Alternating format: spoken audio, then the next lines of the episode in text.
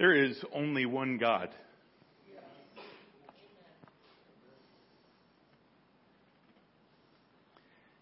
And that God is embodied, enveloped in three persons the Father, the Son, and the Holy Spirit.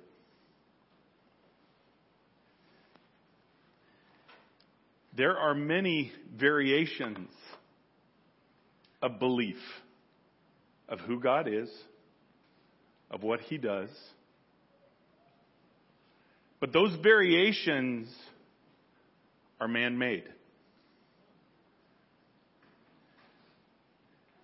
They're erected by an enemy.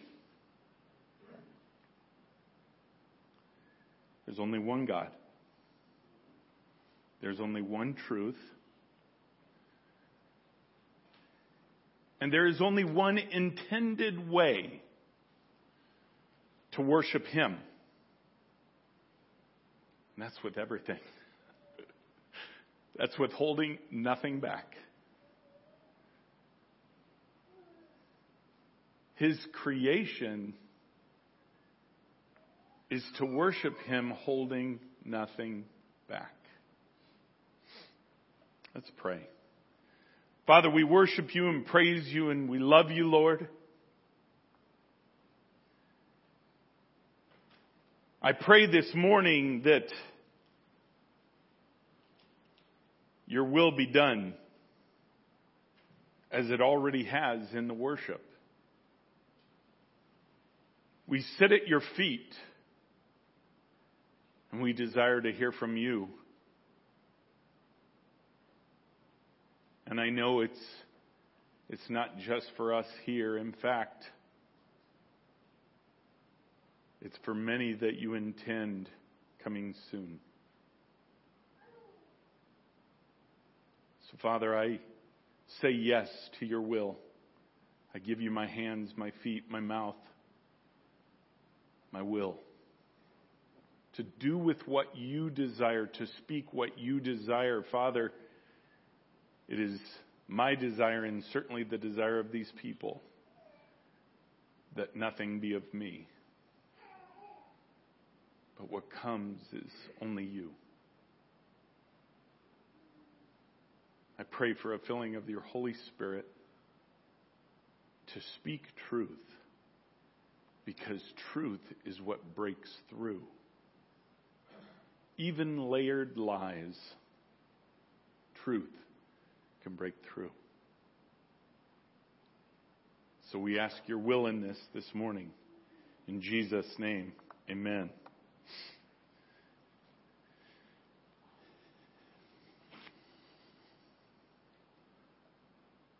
It's interesting because you guys know the difficulty that I have with my neck and with headaches and with all of that. Can we turn these lights on, please?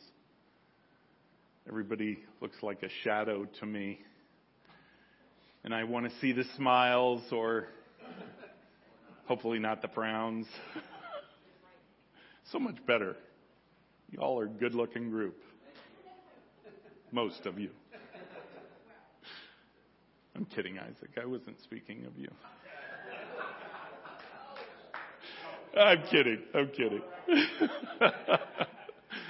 no. But leading up to this morning, I was asking the Lord what He wants. Because that's two facets there. One, what does He want said this morning? And two, does He want it online? And it was very clear what He wanted this morning and a resounding yes that He wanted it online. And when I knew what the subject was, I hesitated and, okay, Lord, are you sure? You know, kind of like assuming maybe the Lord is, you know, kind of on the fence about something. Yeah, no, it's, it's just our own emotion that gets on the fence about things. But as I got here this morning, and usually it doesn't hit me in the morning, but this headache was coming on really strong. And it was like, okay, you do want it this morning. because I feel the warfare. And thank you, Tom, for praying over me this morning. I told you by the time I stood up here, it'd be gone. And it is. Amen. Thank you for your faithfulness. Thank you for your faith and your prayer. I'll tell you what, we are at war. If you don't think so,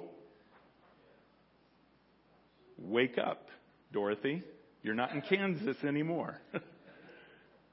right? We are at war. And I want to begin. The Lord had told me early in the week before, I mean, it's kind of two phase what he wants to talk about this morning, but he wanted, I was dealing with some things with him. You ever go to the Lord and you're just confused about something and you want to know what is going on. You want to know what is being said in His Word or how all the pieces start to fit together.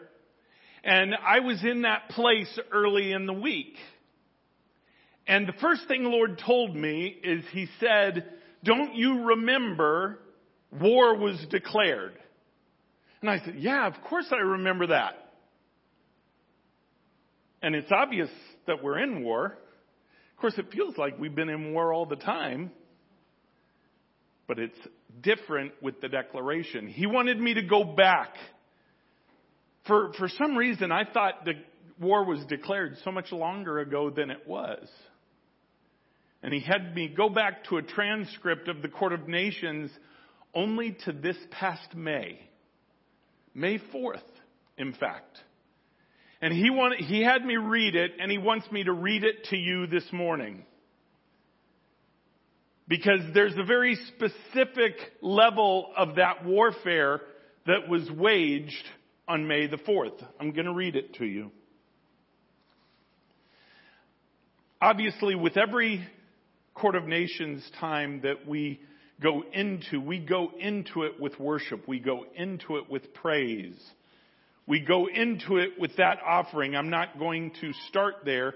I'm going to start when we actually started the case. I said, Father, and this was standing before him. You know what has been on my heart. I place this before you right now, asking if it is your will for me to move forward. I submit this in Jesus' name. The father said, Yes. I said, Excuse me. I call to this courtroom and ask that this court summon Satan the king of Babylon, the morning star, Lucifer. He is to be called into this courtroom along with his human representative on the earth. They are to come to this courtroom, I submit in Jesus' name and by the power of his blood. And then the, the seer and hearer said this, I heard the sound of chains dragging on the floor. Then I saw an image of Satan trying to walk, but the chains were too heavy for him as he was weak. By the way, those chains wrapped around him were chains that were decreed at the end of every court case that we had led up to this moment. All the things that were tagged back to him. He's crawling on his hands and feet. I saw a chariot or a throne, a seat, with pole bearing sides. And I saw witches or slaves carrying him because he could not carry himself because of the literal weight of those chains. I said, do you see the representative there as well? They said, I see him, but his face isn't clear. Now, by the way, in the Court of Nations, we learned, just so you know, there is always a representative in human form that Satan uses, just like God uses a person in human form to do his will. This is how God ordained it from the beginning because when we were created, we were created to bear his image here on earth. To literally be a partnership. Not a partnership in that we offer leadership and we kind of advise God no, a partnership in being in agreement with Him. in this realm. And so he uses mankind to do that. Because of that, so does Lucifer. He has to. So I just wanted to explain the representative. We've, we've been through a few now. The representative in the human realm for Lucifer is not a real good position to have these days. I think we're on number four, if, if I remember correctly. At the beginning, they were very, well, we'll say mouthy. God took care of that real quick. And then they got another, and the mouthiness kind of faded away by the third one. So I just wanted to explain who the representative was. I said, Do you see him there? And they said, I see him, but his face isn't clear. I said, These witches carrying Lucifer, do they have their hoods up? They said, Yes. I then said, I command in Jesus' name and by the power of his blood, I command you, Lucifer, king of Babylon, the morning star, I command you to tell your slaves to remove their hoods out of respect for where they are. I command this in Jesus' name. He then did that and they took their hoods off. I said, Father, I ask that the doors and windows be sealed by the power of the Holy Spirit.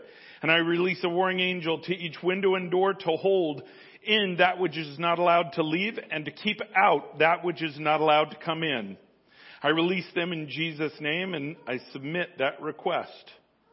Father said, I will seal the court with protection, but the doors will remain open for all of heaven to bear witness.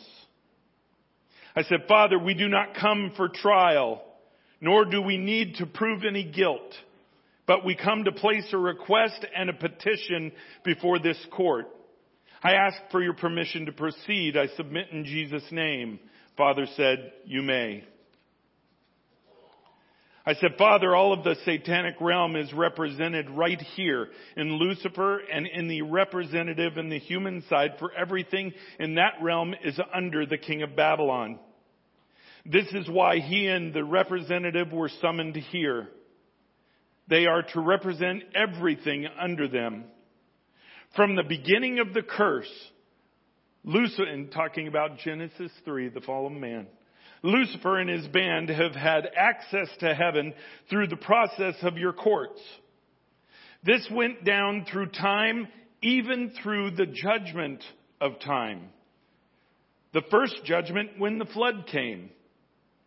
Even the earth and all the bodies having a new opportunity to steward properly, they did not, which led to a tower and led to a people worshiping other gods worshiping ultimately the king of Babylon. This was a unique time because as you said in your word, they were all in unity. As Father, the Son, and the Holy Spirit spoke together and declared that this unity is what would bring the real destruction, for you said yourself, there is nothing they would not be able to accomplish.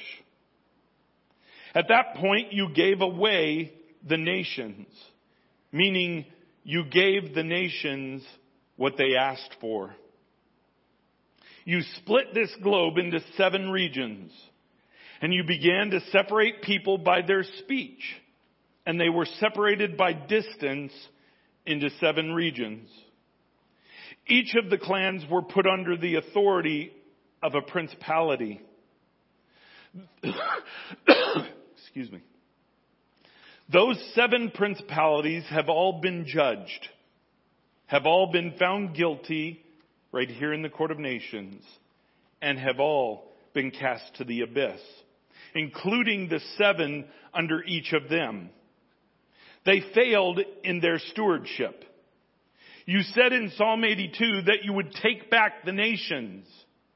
You had a plan of redemption in your son Jesus Christ who by his own choice became a man and inserted himself into his own creation. He lived a perfect life, pouring his life into those whom you gave, listening to everything that you said for he did nothing of his own accord, but everything that you told him to do. At the point it was required, he offered his perfect life, his perfect blood. He offered it for not just us, but for all those who would have the opportunity for redemption. Even in those three days that he went to the belly of the earth, he spoke in part of this day, today, telling the angels that had sinned that they had failed. A remnant that was set aside for you produced a Messiah, and when he rose again, that process paid for not just the Jews, but it paid for all who would believe. The extent of what your son paid for at the cross was infinite. He paid it all, and he paid for all. But even from that moment, including all the moments before that since the fall of man, the Satan, meaning the demonic realm, has had access to your courts.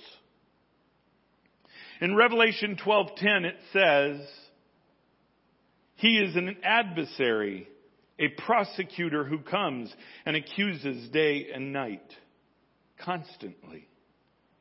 He and his cohorts have known how to work these courts. I specifically speak of the court of accusation, but it applied to any court they've had access to. The very thing that caused your declaration in Psalm 82, the very thing of mismanaging what they were given is still done today. For when they go to court, their hope is not the wholeness of that person, your creation, so often your children. Their hope is their goal, their hope and their goal is to destroy, to kill. That's why they are there day and night. We have seen them seen them countless times. Father, it is because they have had this access and they employ different things on this earth that puts your creation at a disadvantage. For when they use deception so skillfully that most of your children don't even believe they exist. Don't even believe there is a court to come to for forgiveness. Don't even show up for their own trials. I know each person has their own choice, but they choose out of a disadvantage. This hangs on the backs of all of, quote, the Satan, end quote, or the adversary. Since you have given me charge of these courts and you have allowed us to come in and go after the enemy in the court of nations, we have served you faithfully. All 12 of us. We have served you faithfully in our faith because we believe in your son, Jesus. We believe in his blood that covered everything for us. In this warfare, we have not been silent. All of the early court cases were all read online and out loud. Each of us walks in a testimony built by you, not of our own accord, but out of your strength. Lastly, I will say that every one of us have given our lives for this. Here I will only speak for myself giving evidence because you know I've walked into situations where my life was at risk, as many others have. With the full faith that it's yours to do with whatever you want. I want to remind you of something, Father, you gave to the Apostle John. In Revelation 12, starting in verse 7, it says, Now war arose in heaven Michael and his angels fighting against the dragon and the dragon and his angels fought back, but he was defeated and there was no longer any place in heaven for them. And the great dragon was thrown down, that ancient serpent who is called the devil and Satan, the deceiver of the whole world. He was thrown down to the earth and his angels were thrown down with him. And I heard a loud voice in heaven saying, Now the salvation and the power and the kingdom of our God and the authority of his Christ have come. For the accuser of our brothers has been thrown down, who accuses them day and night before our God. And they have conquered him by the blood of the Lamb and by the word of their testimony, for they loved not their lives even unto death. Father, I want to point out the word our. The accuser of our brothers. This has to be for today. It cannot be for after the rapture or after the thousand year reign because the brothers of those who have accepted Christ as Savior are here now. And they are the ones being accused day and night. Father, what I ask is that you give me permission to release Michael and his angels and declare war against the dragon and all his demonic horde. Even the human witches who show up in court, in court through these curses. I ask for permission to declare war on them now that they are thrown out of heaven and out of the courts and the earth will be their only domain. They will have no voice in your courts. I ask for the permission of this in Jesus' name and by the power of his blood. Father said, The time for throwing him down from the courts has not yet come. The time for declaring war and the call for war to be trumpeted across the lands and the heavens has come. I said, Father, is that something you want me to do, or is that done through your verdict and declaration? I submit in Jesus' name. Father said, I will pass the decree, and you will deliver it. Then he said, I, the I am, Jehovah, the creator of the universe, have called these to me to declare my word and my purpose to begin what I have already set in motion. I and all of heaven pass this decree that war will be waged against the king of Babylon and all who follow in his steps. I declare it by my own name. Then I said, as was decreed here in this court, war is now declared upon the king of Babylon and all who have followed him. All of those who accuse day and night, I release Michael and an army that you gathered to take this declaration of war and fight. We have already read that you will be victorious, so fight. I release you in Jesus' name. And the gavel went down. That was May 4th, guys if you look at what has happened since May 4th, it is evidence of a war being made transparent. See, we've always been at war. Man has been at war on this earth with the enemy of God. But it was a very different thing for war to be declared in heaven because the ultimate end of that war will be Satan not having access to accuse. I don't even know what that looks like. But I can imagine. But what it's done in this war is it's brought transparency. You see it ramping up in things that I've never seen in my life. I mean, just this past week, last week we talked about Ezekiel 38 and 39. By the way, a week later now, I am more convinced that it is now. It is this time. You will see 12 nations gathered to come against Israel. I don't know how long that will take. I don't know all the politics involved, but it's happening. You've already seen Hezbollah jump in the game. I think that happened two days ago. And I find it interesting that Israel hasn't gone in yet to Gaza. They're going to. I, I think they're waiting for maybe some political approval or something, maybe to shift the, the, the world's thoughts about it. Not going to happen. What you're going to see is the world become more and more divided.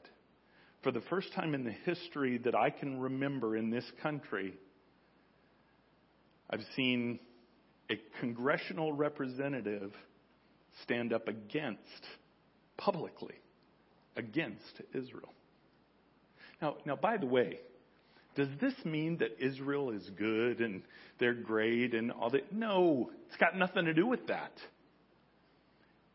Because Israel as a nation still does not believe in the Messiah, Jesus Christ. So why do we support Israel? It's super simple. Because God said. Exactly. Because He said to. Because they are the very reason that you have access to the sonship. So we fight for them. Because there is redemption for them.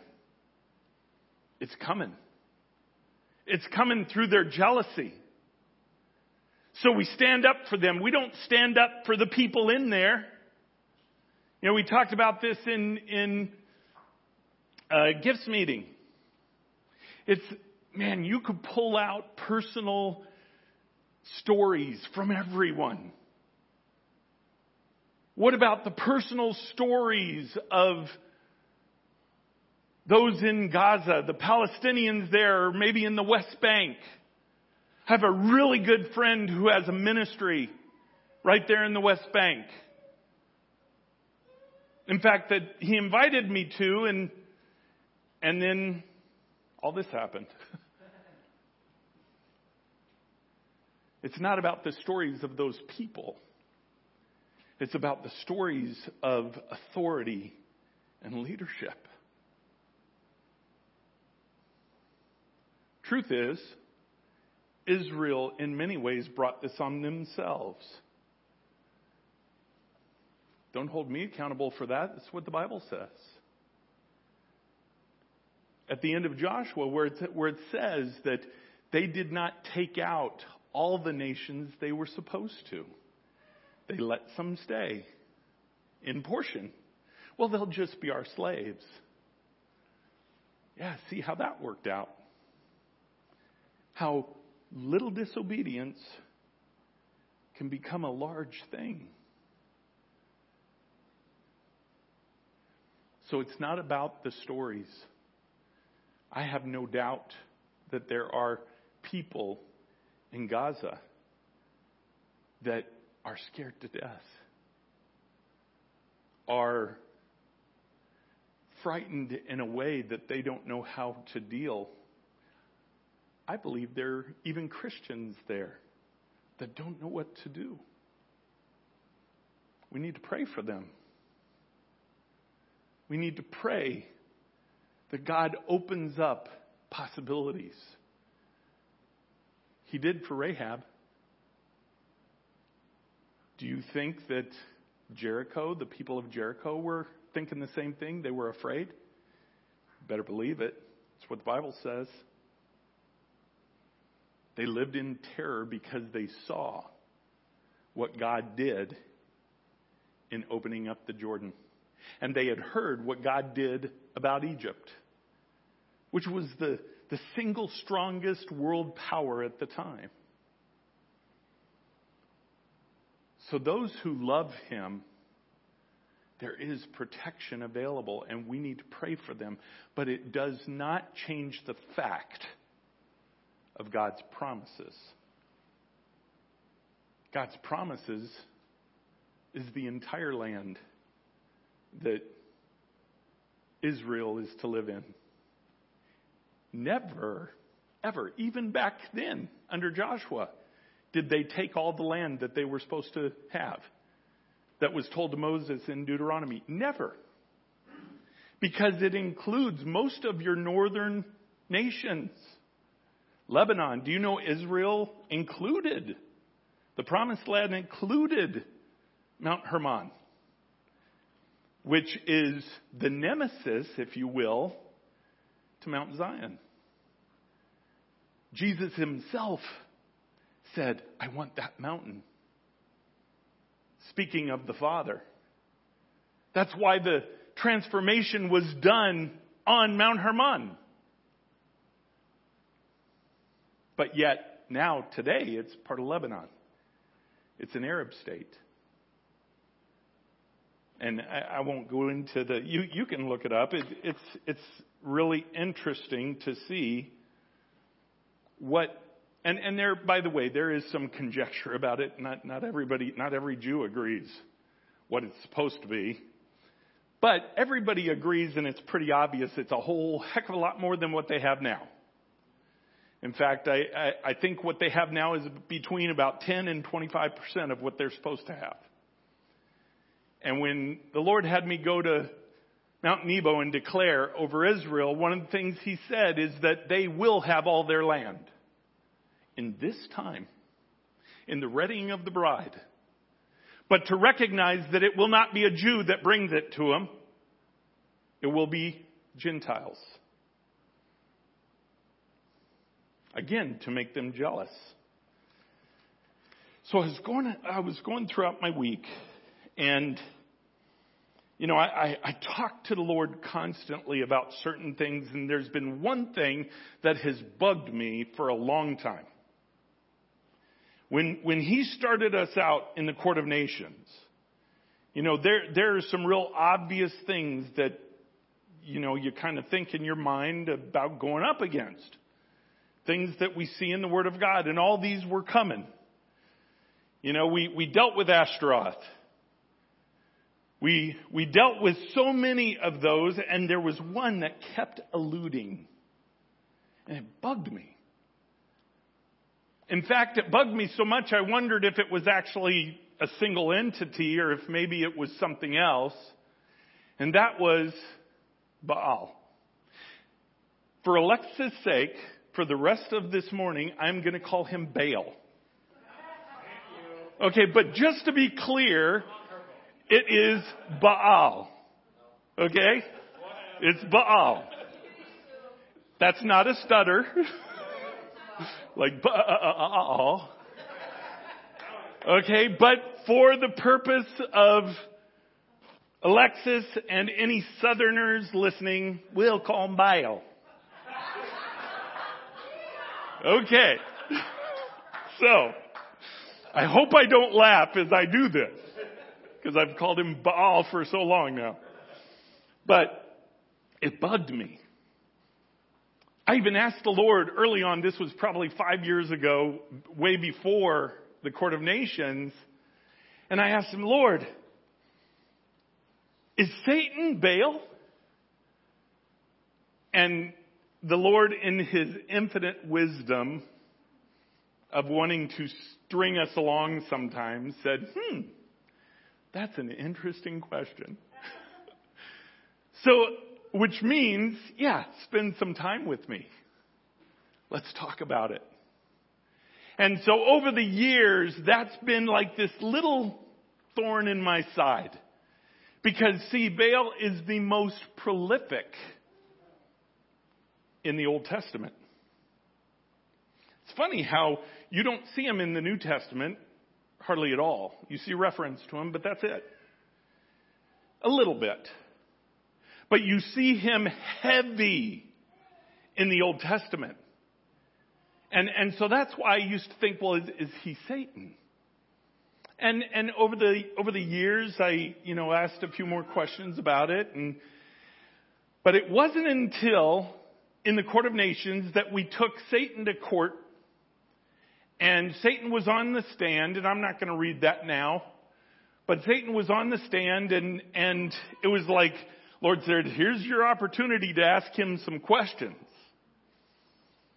First thing that popped into my mind, who is Baal? Are you Baal? He said, no. I said, well, who is Baal? He said, He is my son. He is my first son. Or he may have said, One of my first sons. I can't remember. So from that moment, I knew that Baal, Baal, for all you intellectuals, I knew that he was a Nephilim spirit. But because he was the first, and he was pre flood, by the way, he was powerful. And so it always bugged me where in the world, why, why haven't we seen him in court? And so this week, when the Lord takes me to the declaration of war, I asked him that. I said, God, and this just in my time with him, I'm like, Lord, we've even got war declared. You know, Baal, who, who was this prolific person in all of history, who is Satan's firstborn of the earth. His first love, if you will. In fact, called in connection with Satan himself. That's where Beelzebub comes from. Where Beelzebul comes from. So he's, he's intimately linked with Lucifer. And how come we have not seen him? How come we have not been able to take him to court? And in my discussion with the Lord, He started to reveal something to me that blew me away. He said He is prolific today. In fact, more prolific than He ever was. He just hides under a different name. I thought, okay. Wow. There's only one name that I could think of that has that kind of stretch, that kind of reach. And that's Allah. And he said, Yes. I just sit there for a second. Okay. Wow. Okay. So it was at that point, once he revealed that, that he went silent to me. I don't mean in not talking to me anymore, but of course I had a thousand more questions, and he would not answer the questions. I just kept hoping in my heart, okay, Lord, you have revealed it now. So does that mean it's time to take him to court? He wouldn't answer. I just remember in times past that when he would reveal things to me like that, it was not long, but days before we were allowed to do something in court. So we came up to court team and we had to go to court for something else that was a brief thing.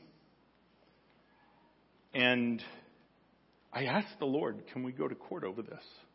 He said, yes. I thought, okay. This is big. This is big.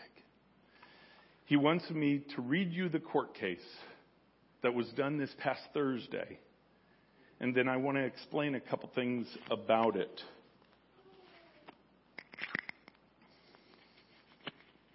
This was, I, I knew going into this, one thing that the Lord had told me was that he had to admit it on the stand. It wasn't that I could call Allah or whatever to court. He had to admit it to make the link with what was prolifically done throughout the Old, the Old Testament. So again, I'll start after the worship and all of that. I said, Father, at this time the prosecution asks that this court be sealed by the power of the Holy Spirit. I released warring angels to cover each door, window, and opening to keep out that which was not allowed to come in and to hold in that which was not allowed to leave. I submit this request in Jesus' name. The seer saw it done. I said, Father, at this time, I would like to call to the stand Baal, the Nephilim spirit, One of the firstborn of Lucifer, I call you in Jesus' name. He then stepped forward. His hands are chained. He's dark and muscular, big, and kind of looks like a gargoyle, but with a different face. He's stoic, no emotion. I said, Father, I request the allowance for me to speak to the defendant directly. I ask in Jesus' name. Father said, granted. I said, so you are the spirit that the Bible refers to as Baal, is that correct? He said, yes it is. I said, and is it correct that you were born of Lucifer? He said, yes. I said, were you the first or were you, or were there sons before you? He said, there were sons simultaneous with me, which I found interesting because Baal means more than one. But there was something in the Word of God that directly linked you with Lucifer. Is that correct? Baal said yes. I said, in the Word of God and throughout history, you have brought worship, summoned it to yourself, but pointed to your Father. Is that correct? He said, yes, always. I said, did you do this when you were in your original flesh? Or was it not until your physical death that you began to fulfill this mandate by your father? He said, I've been fulfilling this mandate from the beginning. I said, in fulfilling this mandate, did your father trust you to lead others in this same calling, or have you done it all by yourself? At this point, he knew what I was trying to do. And he remained silent and refused to answer. And the reason he knew is because this had happened probably the last four or five times where a court case started out with one thing and ended up with something very different. And the scale went from like this to this. So he knew what I was doing. I said, so in times of old when we worship, when worship of you and effectively your father through you became widespread, was this on your own effort only or was it on the effort of your brothers or even your sons or daughters? Baal said, no, I and my brothers are one. I said, who are your brothers? He did not answer. I said, Father, I ask permission to treat this as a hostile witness. That he answer every question that he is asked. I submit in Jesus' name. Then an angel came and pierced his back and brought him to his knees. Yet he still would not answer. I said, you know, it's interesting to me as I speak with you, Baal, that the Lord's word says every knee shall bow. You already bowing before the Lord. You are already bowing before the Lord God. The God who created your father, who your father turned against to his own demise. You are already kneeling, probably something that you never saw coming. So answer the question, who are your brothers?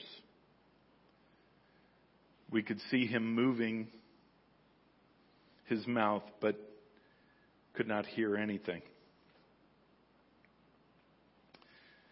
One of the court team members did hear, My daughter is the goddess of death.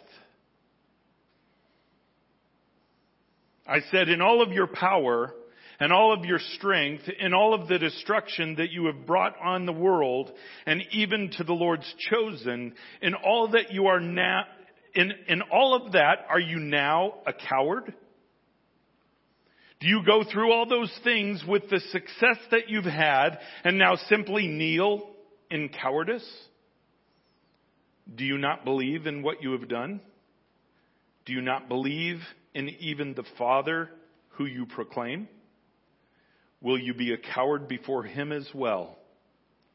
Speak up and tell this court if you have the courage to do so.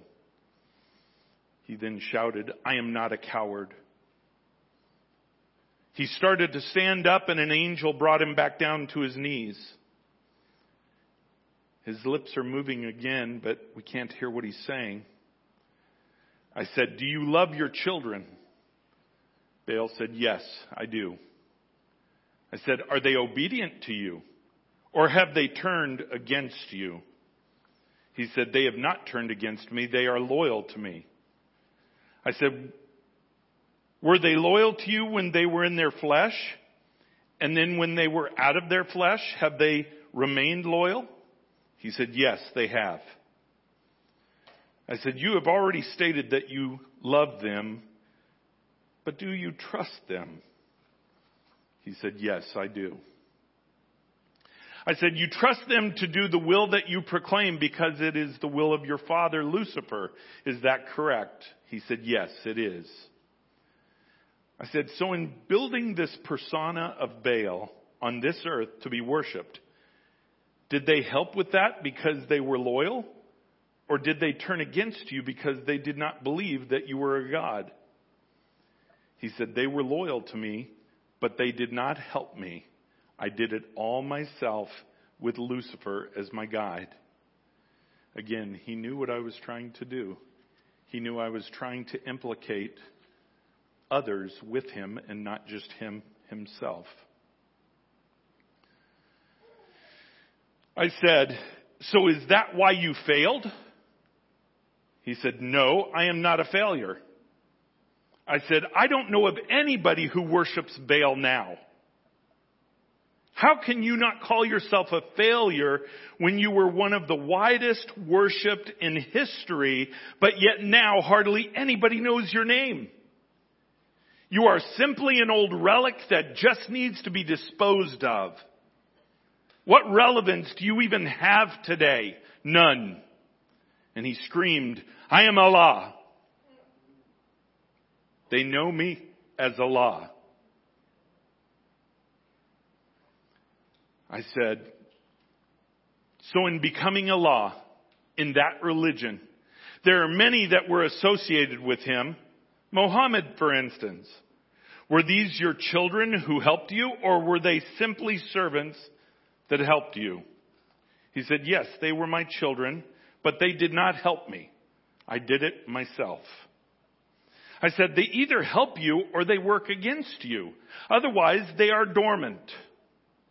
I know in Christianity, if you are not growing, if you are not seeking the Lord, then you are of no effect. Are you saying your children had no effect? Why did you even have them? If they had no effect on this earth, if they had no effect in the spread of Islam, if they had no effect in your father's plan, then he screamed out, they had effect because I had influence on them. I said, okay. Well, if you had influence on them, then why did they disobey you? Is it because they don't revere you? He said, no, they carried out my mission. I said, Oh, okay, and what was your mission? And he said, To destroy the name of your God. I said, Father, at this time I would like to request all of his children to be brought into this courtroom. All of those in association with him who have built Islam to what it is today. This lie that he just admitted was to destroy your name. The prosecution requests that they all be brought to this courtroom right now in Jesus' name. They began flooding in from all areas, from the back, from the glass. They are flooding in and they all look petrified. I said, Is the court still sealed? And it was like, They are still coming in. And we waited a bit, and then it was sealed. I said, I speak to every one of you. This will be your last day. But before you are gone and taken out of here, you will kneel before God. Kneel down now and it will go easier for you. Resist and you will be made to kneel. I submit this in Jesus' name. As soon as I said the word kneel, a portion kneeled down out of fear. Some resisted and they were shot with arrows in their backs, and it forced them down on their face, prostrate before the Lord. It's a process because there are so many of them. I got to say something here because that's what the seer saw. And as soon as I said, You will kneel, but if you resist, it will be hard for you. I, I'm talking to the Lord in my mind and I'm picturing a sword going into their back and just how to describe this. It, there's a movie I saw. I'm not going to share the movie because it's very violent, but but this guy comes up behind this really bad guy. It's it's like this real bad guy throughout the movie, and he gets his right. The guy comes up behind him, grabs him by the collar, takes this fishing knife. If you guys know what a fishing knife is, it's curved and it's sharp on both sides right? It's a fillet knife. And he goes in and doesn't just do that. He goes in and he's like this in the guy, up and down the guy's back. That's what I was picturing. So I'm like, go ahead and resist. Resist. You, you won't believe the pain. And then that, that's what, that's what, uh, that's what the seer saw. And it, it was such a confirmation in my mind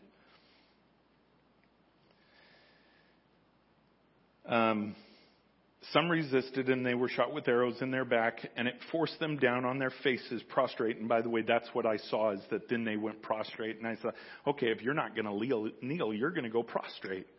And then that's, that's what the Lord did before the Lord. It's a process because there are so many of them. I said, I'll wait. Those angels were nicer than I would have been to get you prostrate. Baal had been on his knees, but then an angel literally shoved his head and forced him down even more. I said, I speak the defendant again. Are these all who have helped you in the spread of Islam throughout the world? He said, Yes, they are my children. I said, and they are tied to you and you are tied to Lucifer, your father. Is that correct? He said, Yes, it is. I said, Father, I submit in Jesus' name that there is no more evidence that needs to be presented. Islam is not led by the God who is the God of Abraham. That has been a lie. Islam is led by a demigod that you see before you known as Baal, who he said does all for this for his father Lucifer known as Satan. The prosecution has a few requests. One, that this demigod Baal and all of his followers, helpers, children, even if they be in flesh today, that they be found guilty of this lie of working toward deceiving your children and your creation. I ask that all of them be found guilty, including Baal himself. I ask that upon him being found guilty, they be cast to the abyss. Furthermore, I ask that there be no remnant on this earth that can pick up where they left off. I ask that Islam be thrown into a state of chaos. Even the ramping that is happening right now, that in your timing, throw it into a state of chaos. That they destroy one another. Father, I ask further that this religion that is no different than Satan worship in the Old Testament, that all of the deception of it, especially toward those who are redeemable, that that deception be lifted, I ask in Jesus' name. That all of those here that are involved in perpetrating that deception, when they are sent to the abyss, the deception is sent with them. All of these things I ask in Jesus' name and submit in Jesus' name and by the power of his blood. The father said, Granted, my son. The abyss opened up larger than we had ever seen it in the courtroom. They are all being flooded in, flooded in, flooded in. Baal is the last one. Before he was pushed into the abyss, he was stripped of his power and authority. It was thrown down with him, and the abyss closed. And the gavel went down.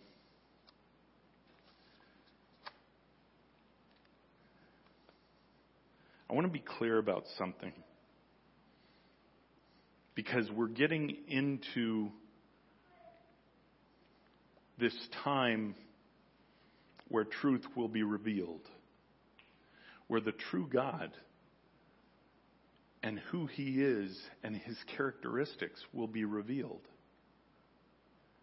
Holding on to a remnant of tradition will be difficult to do because it will be ripped apart. That isn't just Islam. That is every denomination in the Christian realm as well. See, there is only one God. There is only one truth. And it isn't something that we find in our own strength. It is something that we find in relationship with Him. Not on our own. We were created for relationship. I find it interesting how, and, and if, if, you, if you look up the history of Baal, it, it, it's really, really interesting because, he, as I said, he was very prolific in those first 4,000 years. In fact, he was, he was the one, right? Elijah went against the 400 prophets of Baal. But then he died out, and I started to look at, at how and why. And officially, if you want to look for a death certificate, if you will, it was in 310 AD when Constantine banned him. That was in the, in the Roman era where they were the head of, you know, the, the superpower of the world at that time. Constantine banned all the religions, not just Baal worship, but all the religions except for Christianity. Now, by the way, it wasn't because Constantine loved the Lord. Do some research on that. It was because he wanted peace in his kingdom. So he decided it has to be one. This one looks like the best one, the most peaceful. So we're going to go with this one. But that's when you also see all the others that had their times kind of got infiltrated in with it. That's, that's why we have Christmas on the December 25th, for instance. That's why we have an Easter bunny for Easter, which makes no sense. Right? It, it all got kind of mixed together, but, but it was officially stopped in 310 AD. Then you do some research on Islam. 300 years later is when Muhammad said he had those visitations. And I find it interesting that Baal did not re-emerge in the same way that he was at the beginning. He couldn't have. He couldn't have because he couldn't compete with Christianity. He couldn't compete with love. He couldn't compete with that offering of relationship, that idea of love, of being a son, a daughter. He couldn't compete with that because he didn't know what love was. Satan was not created with love, it says in Hebrews 11.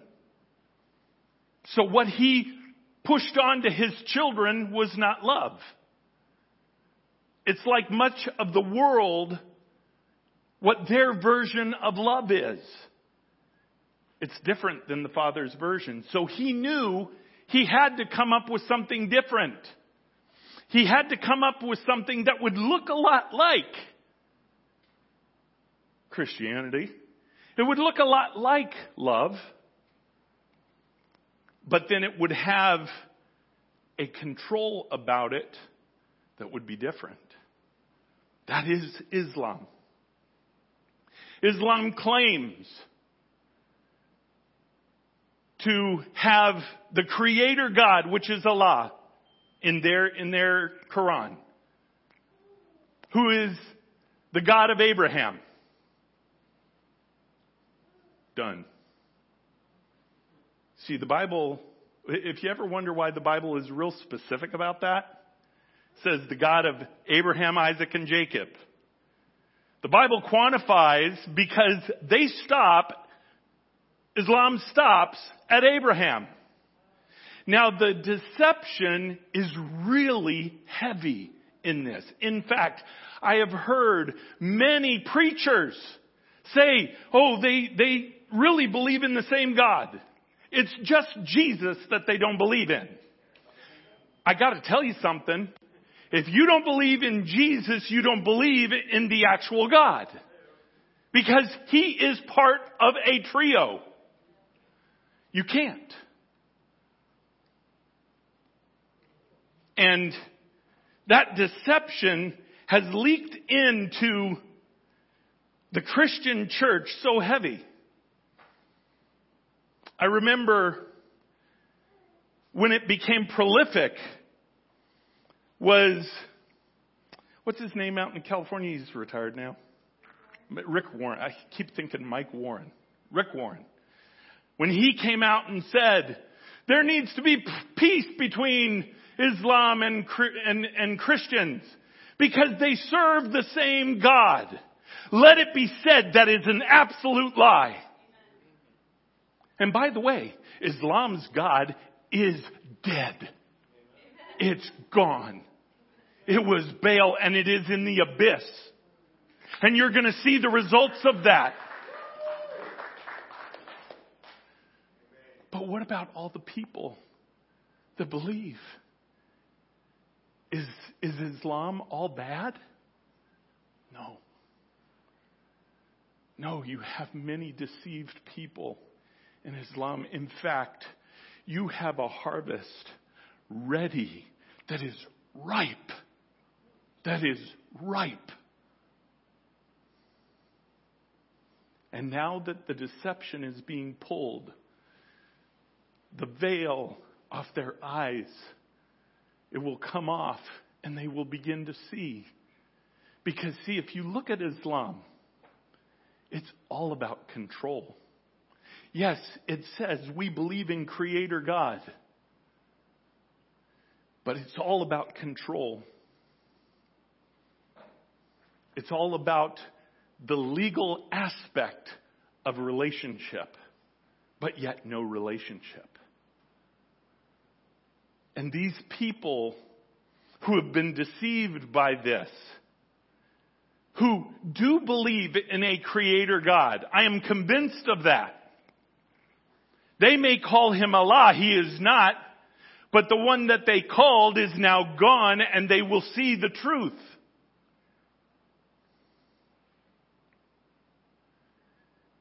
Because see, their creator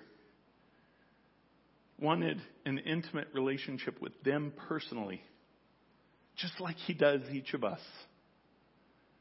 Not some blanket, you know, obey me and I'm going to give you a few things and you get to go to heaven. Man, if that's all the Creator is, then it's not love. No, we were created for partnership. And to Islam, to those who would believe, it is offered to them. But I gotta tell you, in my opinion, they're no worse off than many Christians. Christians who believe by tradition. Where you say you're either, like in Nigeria, you say you're Christian or you're Muslim. By the way, that doesn't explain what you actually believe. Because I've, I've met both Christians that say they're Christians that have no idea what relationship with Jesus Christ is.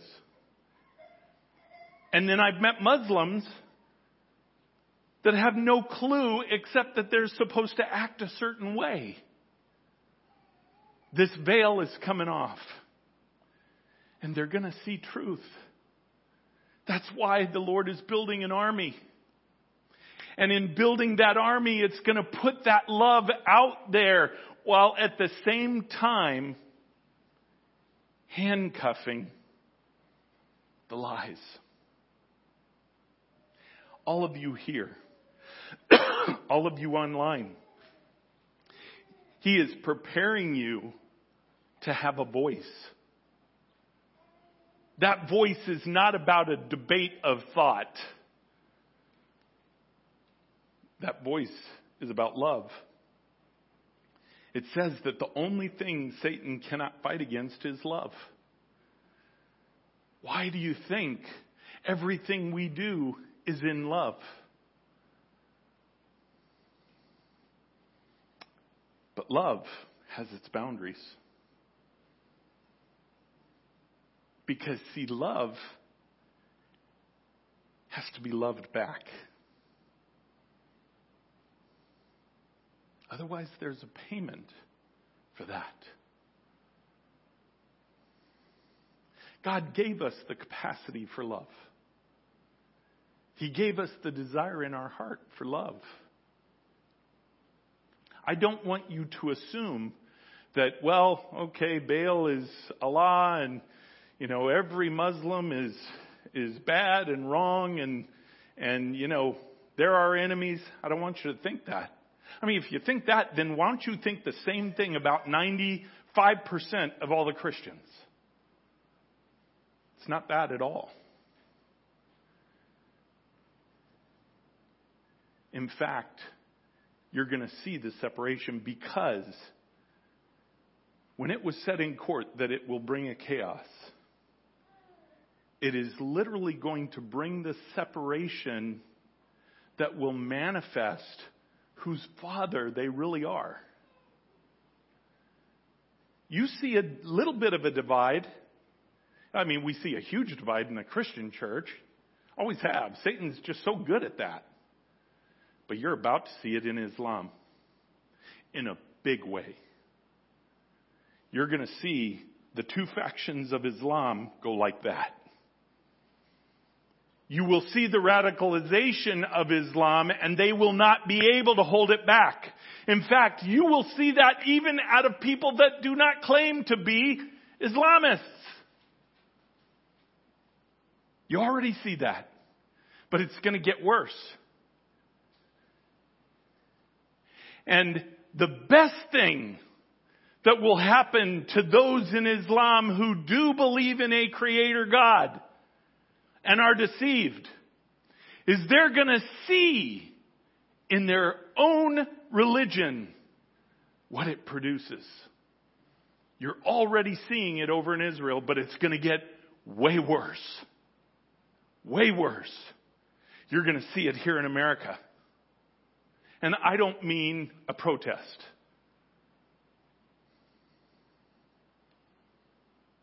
I mean attacks.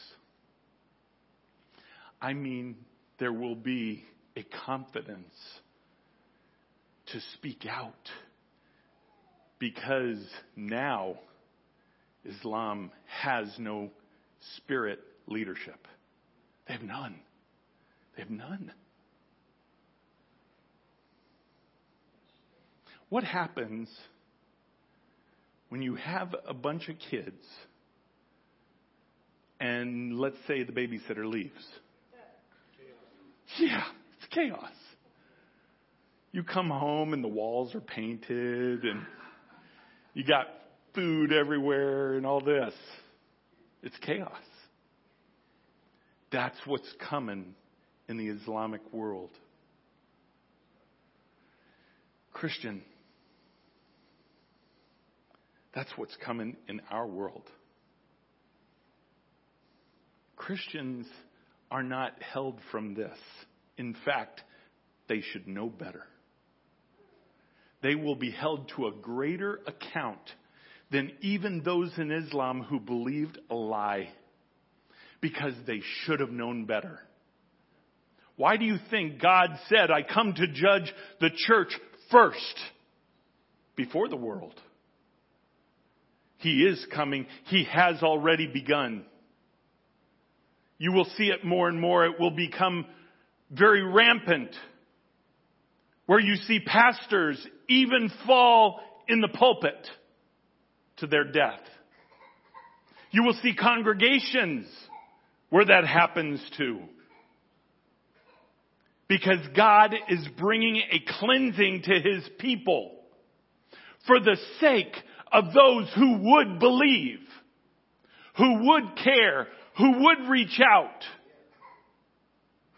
And I gotta tell you, there's two people, two people groups that I think are the biggest. Once God told me that the very emotion or the very passion of this new harvest will be lit by witches. By their conversion, by their believing in Jesus Christ. They will put such a passion into this revival. But you know who the biggest is beside them, in my opinion, and probably bigger in number? Those who believe in Islam. They are going to start converting by the millions and millions and millions. But on the flip side of that, you're going to see the true seed of Baal. Baal. You're going to see the true seed, and they will fight, and they will lose, and they will be crushed. Because as they come around and encircle Israel, those 12 nations, to the demise probable demise of Israel because somehow the U.S. will not be involved. Whether by choice or because we're dealing with our own thing, which is what I think. The probable demise of Israel will be stopped by God Himself. It says in Ezekiel 38 and 39, as we read last week, it said that he will bring a huge earthquake. Now, I don't see that just as metaphoric. I, I think I think it's both. I think there's a real earthquake earthquake coming because he said literally the mountains will fall into the sea. I know when I was standing on Mount Nebo, he told me declare Mount Nebo to come down. But then there will also be earthquakes in the spirit realm millions of people turning to God. I just, I mean, I'm, I, I love the fact that they are all in the abyss. But I, I just ask the Lord to put a camera down there because I want to see their face. I want to see their expression when they realize that all these who were for them are turning against them and following Creator God, Jehovah God. See, I think that's why Jesus went down to the pit during his three days. It says in Peter that he went down to tell the angels that were sent down there.